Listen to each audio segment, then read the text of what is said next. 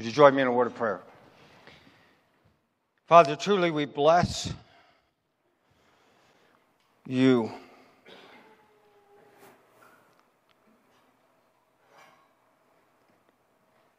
We don't even know how to say those words, Lord, because it truly is you who bless us. Father, we pray that in Christ, our lives, our worship would bless you. Oh, my soul, all that is within me, may we truly bless your holy name. Father, may we not forget all your benefits. You do not always chide. Do not retain your anger forever. That you are merciful and gracious.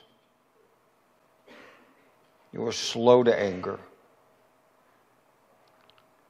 and plenteous in mercy.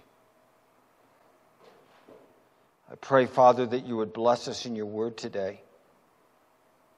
This I pray in Jesus' name. Amen. Would you look with me in your scriptures to John chapter 7? John chapter 7.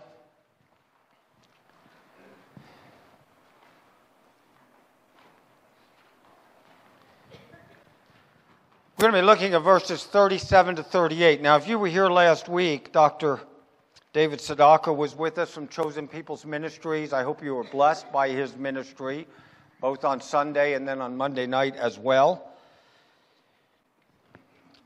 And he spoke to us about the fall feasts of Israel and all the different things that were pictured in them and fulfilled in Christ. And as we've been going through John in chapter 7, we've been looking at what happened in Jerusalem during the Feast of Tabernacles or Booths.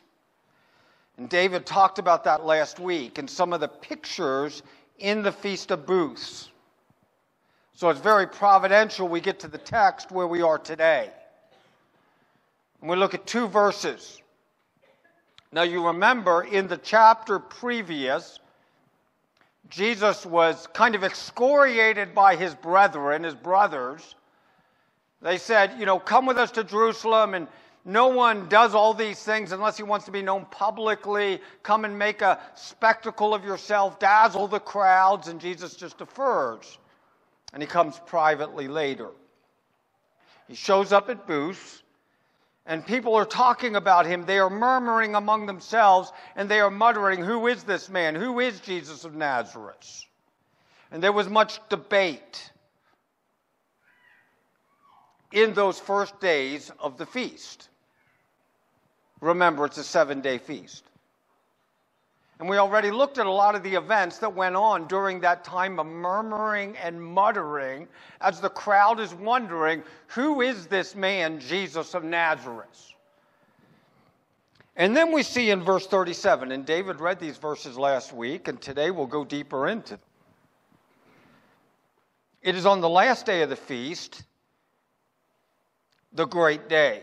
Now remember, it was on the last day of the feast, the great day this year, that Hamas unleashed its terror on Israel.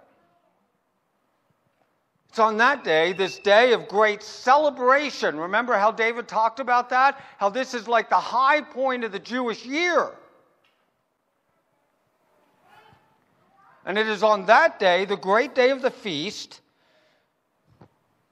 Jesus stood up and cries out as the high priest has been returning from the pool of Siloam where he has drawn water as a picture that we'll look at in a few minutes to be poured out upon the altar in the holy place, before the holy place.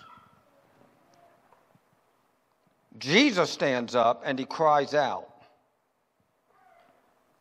if anyone is thirsty, let him come to me and drink. Whoever, notice that word, whoever believes in me, as the scripture has already said, he's referring to the Old Testament scriptures, out of his heart will flow rivers of living water.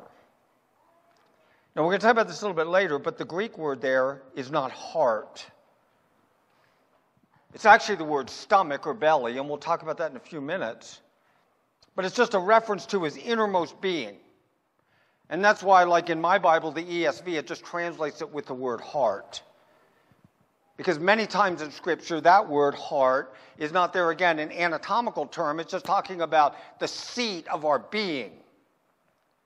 And he's saying here, out of his innermost being, out of the seat of his being as a person, will flow rivers of living water. Now, and then this is John's inspired explanation. Obviously, verse 39 are not the words of Jesus, but they are John's explanation of what Jesus meant by what he just said.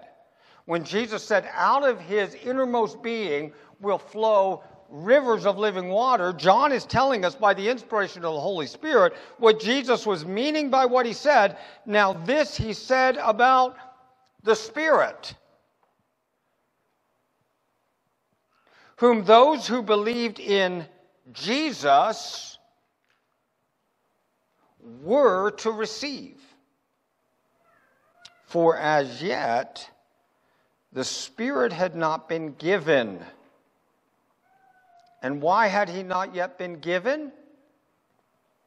Because Jesus was not yet glorified. There's a lot of things in this passage, these two verses, that we got to unpack this morning. So here's where we're going as we look at this. Number one, we're going to start by talking about the context. We're just going to look at what was the great day of the feast, and we're going to talk about booths or tabernacles again for just a minute. And then we're going to look at this call, and we're not going to do it very long, but Jesus just stands up as the priest is returning with this celebration. They have drawn water from the pool of Siloam, and they are returning to the temple. And the whole nation is riveted in this high point of the Jewish year and celebration. And in that moment, Jesus stands up and he cries out. And he cries out with an invitation and a declaration. The invitation is, if you're thirsty, come to me. Come to me and drink. That is his invitation. And then he makes a declaration. And in that declaration is a promise. Whoever believes in me, whoever comes to me and drinks of me, out of his innermost being will flow rivers of living water. And then we see John's inspired explanation.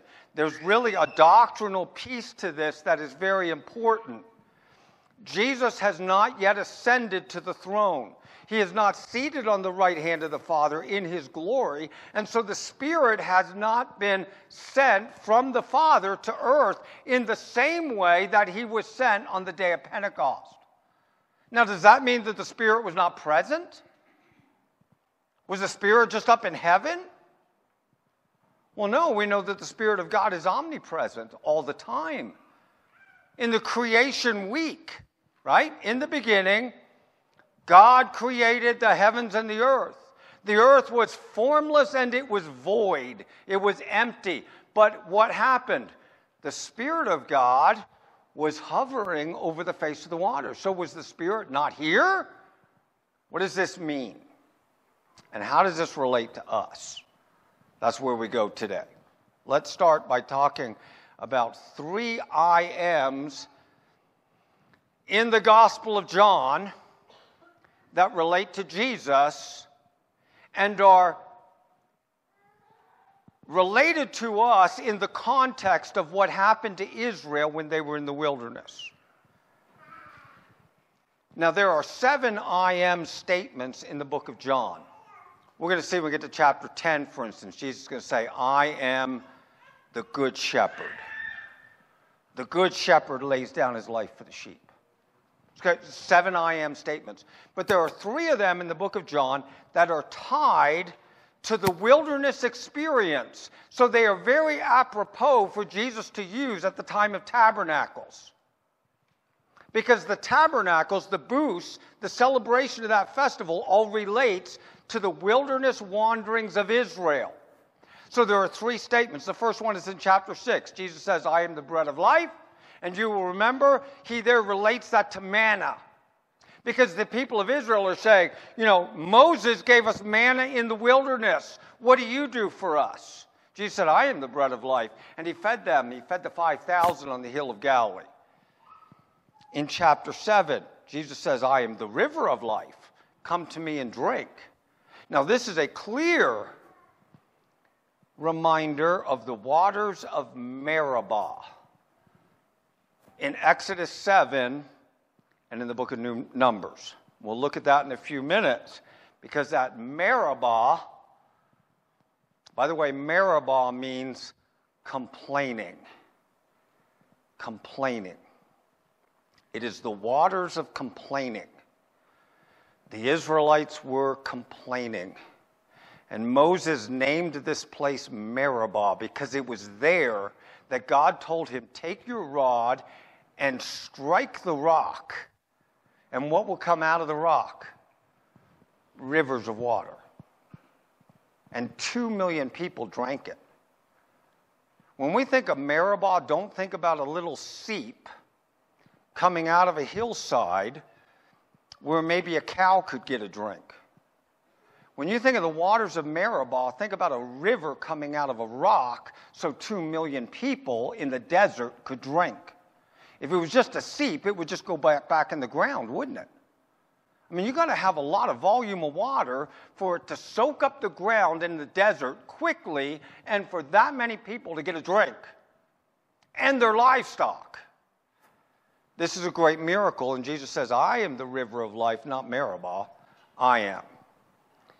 Chapter 8, I am the light of the world. And this is going to refer to the Shekinah glory cloud, and we will see that these two things relate specifically to tabernacles. Now, we talked about booths. That's what it's called, the Feast of Booths. We talked about the tent. We talked about that a couple weeks ago, and then David talked about it last week. So I'm just going to run through this. We're not going to take long with this, but I want to remind you something. This is the timing of booths is when harvest is complete in Israel. It is also the Feast of Tents. And that is to remind them of God's provision in the wilderness when they wandered for 40 years and they all lived in tents. I mean, how many are like, nobody goes and stays out in a tent anymore. Everybody goes out in an RV. Right? Everybody goes out in an RV and has their Starlink and their satellite dish and, you know, everything else. And, you know, we live high off the hog when we go camping anymore in America. I don't even know why we call it camping. They lived in a tent, and they did it for 40 years. No wonder they called it Meribah.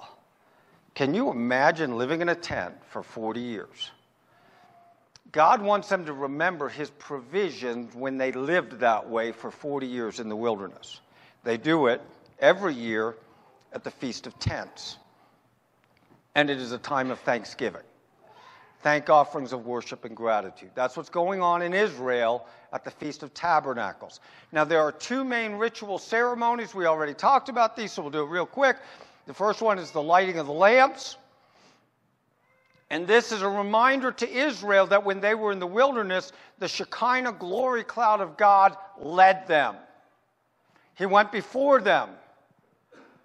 When he wanted them to stay put, he stayed put. When God wanted them to move, the Shekinah glory cloud went ahead of them. It stood between them and Egypt when the armies of Pharaoh want to destroy them and protects them at night so they can get across the Red Sea. And then the Shekinah glory cloud lifts and all the armies of Pharaoh go into the Red Sea and they drown. And so the lighting of the lamps is a reminder to them of the Shekinah glory cloud that directed them in the wilderness. And then there is the ceremonial drawing of water from the pool of Siloam. And this is a reminder to them that in the wilderness, when they had no water, and they were thirsty and they thought they were going to die, God opened the fountains of the deep in the wilderness and gave them drink. So this is what's happening at booths. Let's think about the call real quick. It is on that great day of the feast. The high priest has gone in procession. There is singing. There is the singing of the Hallels, that portion of the Psalter that relates to the feasts of Israel. Praise the Lord. Hallelujah. And they are singing and they are dancing and they are waving palm branches and the children are excited.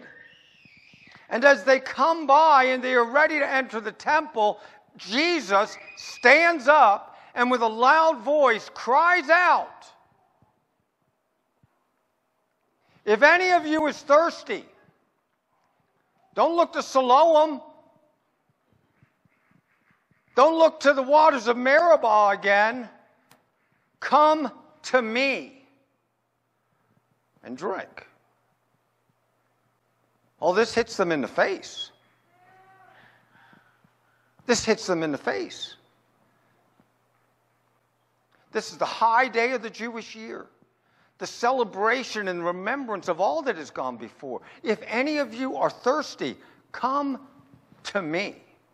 Reminds me of in Proverbs chapter 1. It says, wisdom has taken its stand. It cries out in the marketplace. "Oh, you simple ones, how long will you love simplicity? Oh, you foolish ones, how long will you love being a fool? Come to me and have life." And Jesus, in the very same way, is standing before the crowds and he says, "You're looking for life in everything but me." And if you really want to have satisfaction, you want that longing of your soul satisfied, don't go to Meribah. Don't go to drugs. Don't go to alcohol. Don't go to sex. Don't go to religion. All the various ways that we as human beings look for satisfaction in life, and to have that thirst of the soul satisfied. Jesus, don't go there. Come to me. This is an invitation. This is an invitation to all of us. If you are thirsty, Jesus says, come to me. All this reminds me, Jesus so many times gives invitations to crowds. He does it in Matthew. How many of you are weary and are heavy laden? Come to me. My burden is light. I will give you rest. These are the words of Jesus, our Savior. It's a word of invitation. And so we see that as we go along. We see there is an invitation and a declaration. The first thing I want you to notice is he says whoever. He's telling us it's not an exclusive club. This thing that we're talking about is not for the high priest. It's not just for the Levites or the descendants of Aaron. As we see later, Paul says in 1 Corinthians chapter 12, "For we were all baptized by one Spirit." All of us who believe in Jesus, and we were put in one body, whether we are a Jew or a Greek, whether we are a slave, or whether we are free. And we were all made to what? Notice that picture again. Take a drink of one Spirit, the Spirit of Jesus. Come to me and drink. It's not an exclusive club. It's not for the mighty. It's not for the wealthy. In fact, there are many, not many, who are mighty chosen. Right? Paul said, God has chosen the foolish things of the world to confound the mighty, and the weak, and the things that are, people are ashamed of. Those are the people that Jesus calls. So it's not an exclusive club. This invitation is to all. If it is in your heart to come to Jesus, come, and you will get a drink And that drink will never go away. It'll stay with your soul. Now, as we're looking at this, Jesus says out of his, in this declaration, he says, if you come to me and you drink of me, out of your innermost being, something will happen. Now, this is an interesting word. It's actually the word for belly. And it's not, though, a specific anatomic term. It's not like when Jesus says this, he's like thinking of a specific part of your anatomy. Like saying, you know, the Holy Spirit resides in your stomach. Okay? He's just, the word is a Greek word which is kind of generally means a cavity. And so, not a tooth cavity, but a cavity of your body. And depending on the gender, it's sometimes, many times in the scripture, just the word for a womb.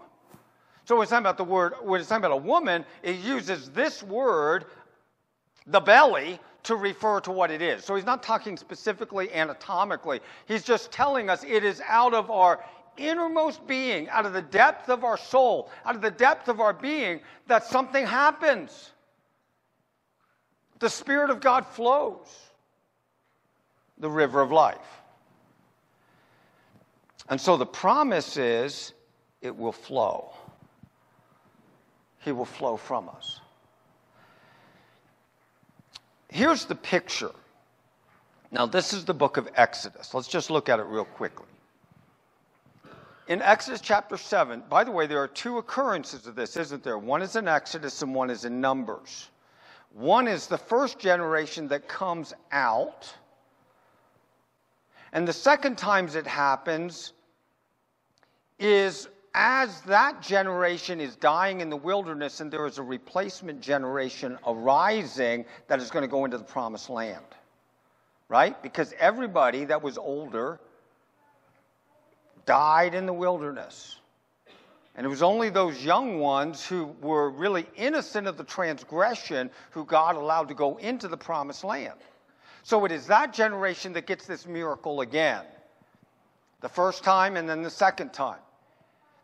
The first time, God instructed Moses to do what to the rock? We'll see it in the text. Take his rod and strike it. The second time, God told Moses to do what? Remember? Speak. Did Moses do it? No. Did God still bring out the water?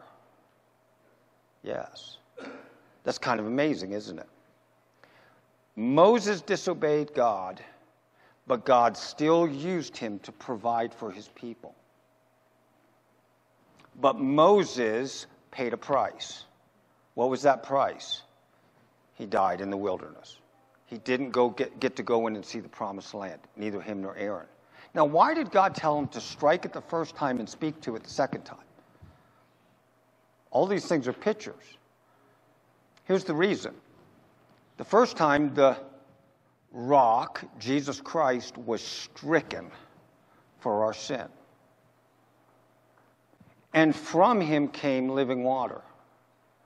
And that only could happen one time. From then on out, if you want water from the rock, what happens? All you got to do is speak to him. All you got to do is speak to him. And he gives you that blessing. Jesus was struck once. So Moses, in one sense, destroys the picture by his disobedience. Now, the entire Israelite community left the wilderness of sin.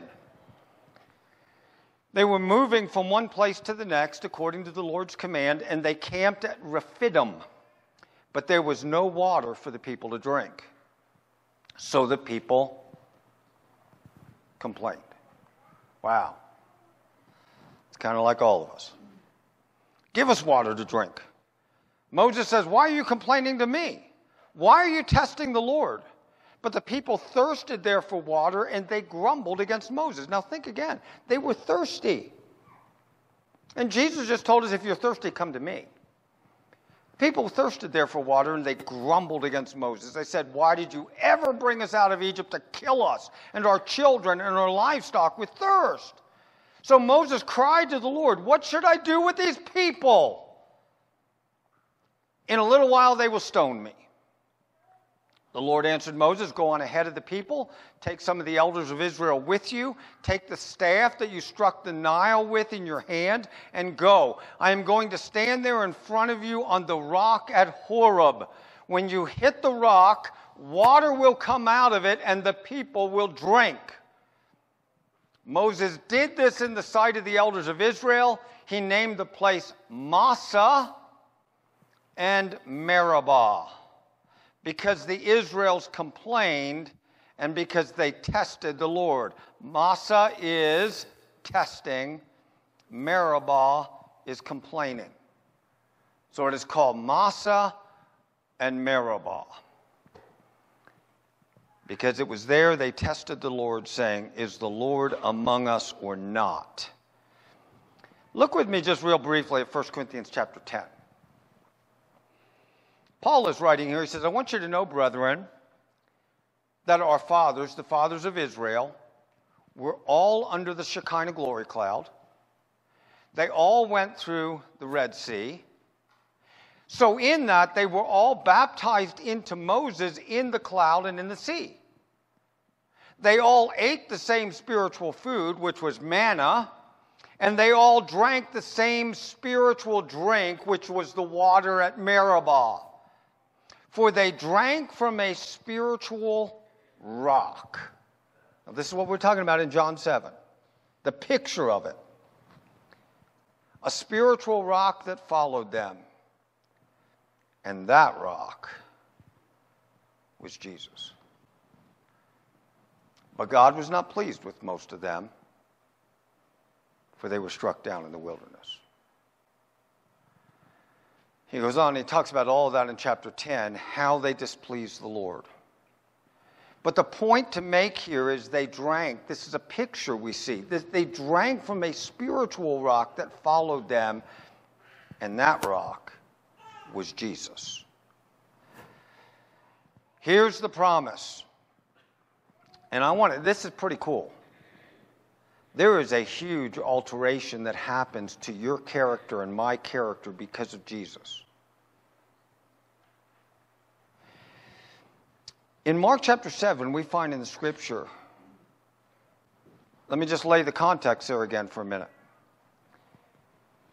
Jesus' followers are not washing their hands ceremonially when they eat. Doesn't mean it's not hygiene, it's ceremony. And the Pharisees were ticked off. Why are they doing that? They come to Jesus and say, why don't your disciples wash your hands before they eat? And Jesus says, look, let me tell you something. It's not what goes into a man that defiles him. It's what? What flows out of him. And what flows out of him is every manner of evil thing. And Jesus gives a big list, telling us this, naturally what flows out of us, what's in our heart? Is it goodness, kindness?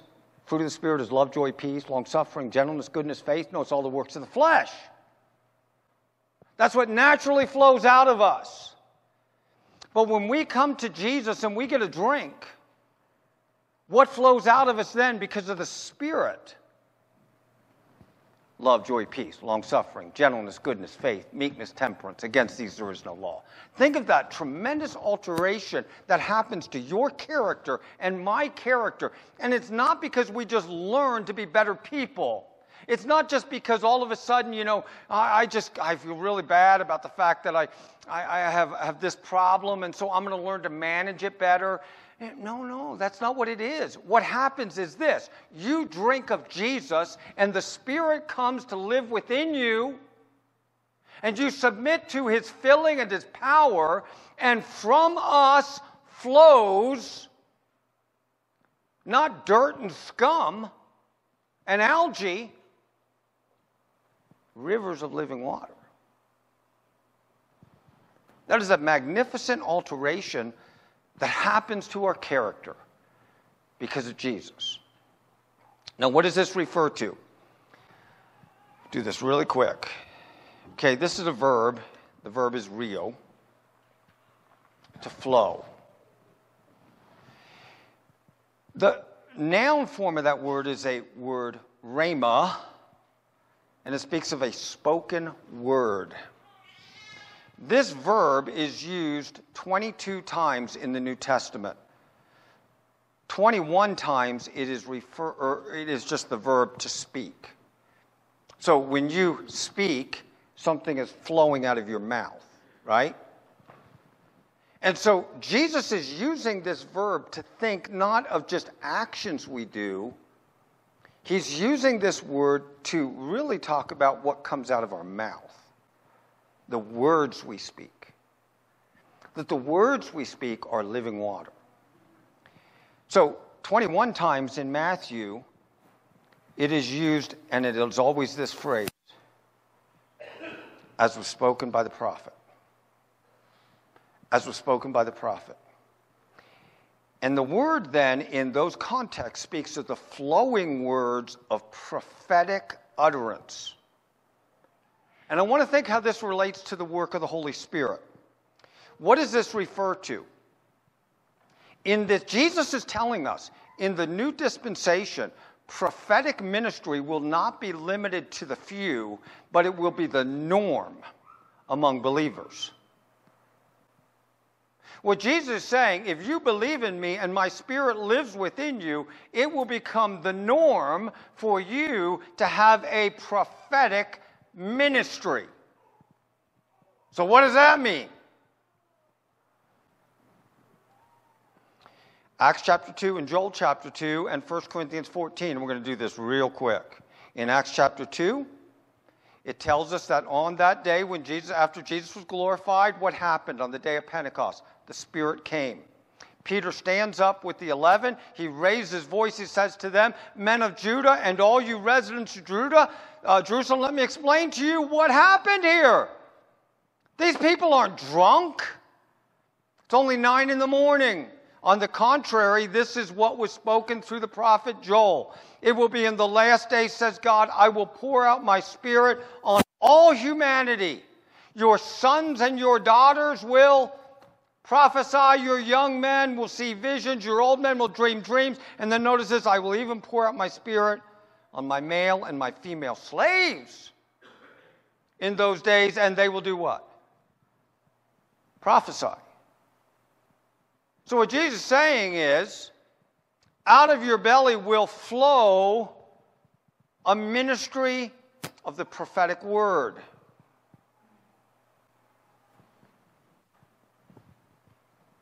And Peter says that's what's happening here. What Jesus said in John 7. 1 Corinthians 14. So what is prophecy? Pursue, love, and desire spiritual gifts. Okay? We want to love, and we should desire to have spiritual gifts, but what does he say? Above everything else, pursue prophecy. For the person who speaks in another language, he's just talking about, sometimes it's called tongues, but it's the word language. When someone else speaks in a foreign language that they don't know, they're not speaking to other men. You know, if I'm standing up here speaking in Farsi, you don't know what I'm saying. I'm not speaking to you. I'm only speaking to God. Because no one understands him, however he speaks mysteries in the Spirit. They're mysteries because no one understands what he's saying that's in the crowd unless there's an interpreter. But the person, notice this, but the person who prophesies, okay, so what is prophecy? It is speaking to people for their what? Edification. That's to build them up in the faith. Their encouragement and their consolation. There's nothing in those three words that speaks of me standing up in front of you and foretelling the future, right? Coming to you and saying, I got a prophetic message for you. Tomorrow you're going to have a car accident and, you know, you better be ready for that. No, okay, that's not what he's saying here. This prophetic ministry that Jesus is calling us to when the Spirit lives within us is not that his Spirit is going to give us some ability to foretell the future. No, it is to speak the word of God for what? Encouragement, edification, and growth. That is the gift of prophecy, the way we understand it in Scripture. So what is this? What is the prophetic ministry that you are called to? It's simply this. It's not the giving of new revelation from God. You know, God's not going to come to you on a mountain. Some angel's not going to come to you and give you a new message. That's not what he's saying here. This is not the giving of new revelation from God, but it is the Spirit-induced and empowered proclamation of Scripture to the specific need of the moment. And you know when that's happened in your life. When you all of a sudden are talking to somebody and God gives you a verse for them. That didn't come from you, it came from the Spirit, and it flows out of you. That's what Jesus is talking about here. Sometimes you don't even know when that happened, right? You're just talking to other people, and they know. They heard from God through you. Because rivers of living water flowed out of you, even when you didn't know it. So this is not like some mystical thing, like, you know, if we're all walking in the Spirit, you know, God's going to give me all these new messages for other people and all these revelations. Don't, you know, if you want to be used by God to bless other people, get to know this book better, and the Spirit of God will use this book to flow out of you to minister to the needs of other people. That's what he's talking about here. So, there's an important doctrinal understanding, and we quit. Although God's Spirit has always been omnipresent, although God's Spirit empowered people in specific ways and for specific purposes in the Old Covenant, in the New Covenant, all believers in Jesus will receive the permanent indwelling of the Spirit. And we will also receive, and I want you to notice this, the contingent empowering. And I put the word contingent there. It's a very important word. His presence in your life is permanent when you became a believer. He is the seal of your inheritance. You will not lose him. He is within you. That dwelling, indwelling, does not rely on your merit. But this word, his empowering, to some degree does. Because we can grieve him and we can quench him. And that is why he says in Ephesians 5, be filled with the Spirit. He says, don't get drunk with wine. That is dissipation. It's excess. Be filled with the Spirit. If you get drunk with wine, you are under the control of the wine. You made the decision to get drunk. When you got drunk, you lost control. In a similar way, he says this. You make a decision to be filled with the Spirit. How do you do that? By submitting to him. By yielding to him. And then he controls. Just as the alcohol does when someone is drunk. So there is a contingent empowering. So God's Spirit, his indwelling is immediate, whoever believes. His indwelling is indiscriminate, it is whoever. It's not an exclusive club. And his indwelling is impactful. Out of our belly flows rivers of living water. Where once flowed sin, now flows life. And the result is others get a drink of Jesus. That's the result. Because out of us flows Jesus. Let's close.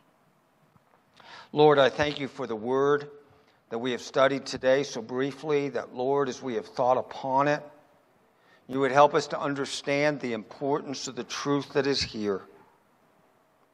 The glory that's revealed to us, that as it says, Paul said, don't you know? Your body is the temple of the Holy Spirit. He is within you. The Shekinah glory of God dwelling within man. And so, Father, we pray that from us would simply flow life to those around us.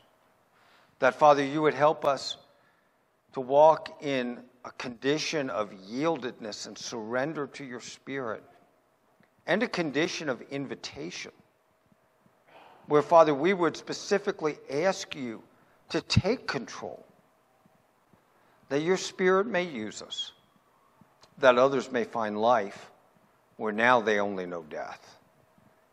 And so we pray in Jesus' name. Amen.